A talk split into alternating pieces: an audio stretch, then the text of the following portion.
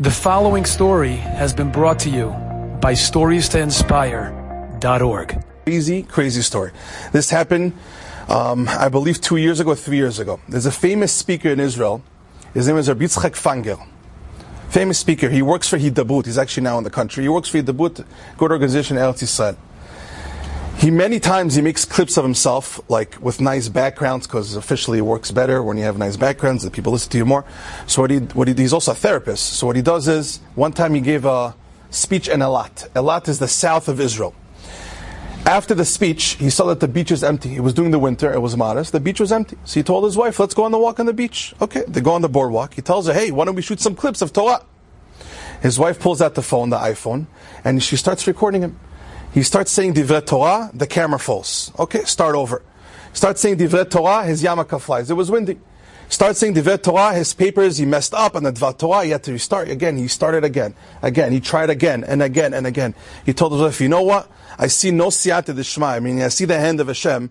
For some reason, it's not working out. We tried a few times, we're going home. He got upset, he got frustrated. They go inside the car, they start driving back home. Suddenly, he gets a call picks up his, he sees his cell phone, his boss is calling him. The person that runs the organization, Hidabroot. He's not in the mood. Bad mood, hangs up. The boss calls again. He calls again. He's like, you know what, let me pick up. He picks up the phone, he tells him, Yitzchak, were you just in Eilat? He says, yes.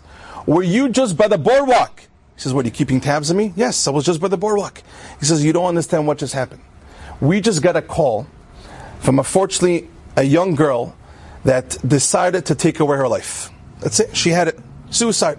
What did she do? That morning, she went to the beach. I don't want to give you ideas, but she dug a hole. She put herself inside and she was holding the pills. She was about to take down the pills. As she's laying there, she starts hearing a very familiar voice of a famous rabbi. And she hears him again and again and again, right on top of the boardwalk, again and again. She picks up a Harush see.